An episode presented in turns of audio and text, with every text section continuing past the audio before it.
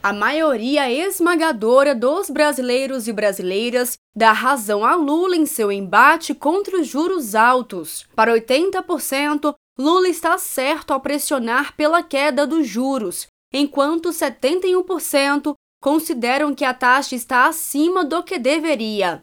O presidente Lula tem feito duras críticas ao presidente do Banco Central, Roberto Campos Neto, por manter a taxa básica de juros em 13,75%. O Comitê de Política Monetária mantém a Selic no atual patamar desde setembro de 2022. Não existe nenhuma justificativa, nenhuma justificativa para que a taxa de juros esteja nesse momento a 13,5% que é uma vergonha esse aumento de juro. Tem muita gente que fala, pô, mas o presidente não pode falar isso, o presidente da República não pode falar.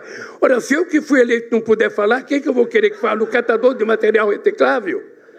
Quem que eu vou querer que fale por mim? Não, eu tenho que falar. O ministro das Relações Institucionais, Alexandre Padilha, considerou desproporcional a taxa de juros no patamar atual, ao explicar que a opinião não é apenas do governo Lula, mas de empresários e economistas. Que é desproporcional a taxa de juros no país hoje, que a gente precisa entrar numa trajetória decrescente. Acredito até inclusive, deve ser a percepção de diretores do Banco Central, de servidores do Banco Central, cada vez mais que a gente precisa, o Brasil precisa entrar, entrar numa trajetória de queda. O presidente Lula, o governo, o ministro Haddad estão criando o um ambiente para isso. Né? Tanto as medidas iniciais, que mostram compromisso com responsabilidade fiscal, com retomada do orçamento público do país, quanto à proposta do marco fiscal que vai ser encaminhada ao Congresso Nacional ainda, é, na minha opinião, uma demonstração é, de compromisso.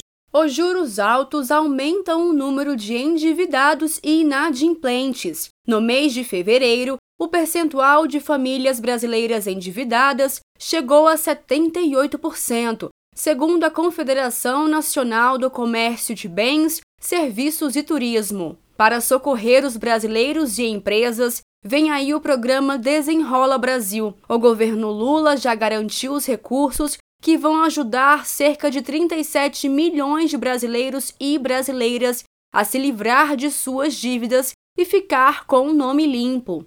O desenrola depende apenas da finalização de seu sistema operacional para ser lançado. Segundo o ministro da Fazenda, Fernando Haddad, a expectativa é de que o alcance desse programa seja ainda maior do que o planejado inicialmente, de forma a criar uma dinâmica de curto prazo interessante para a economia.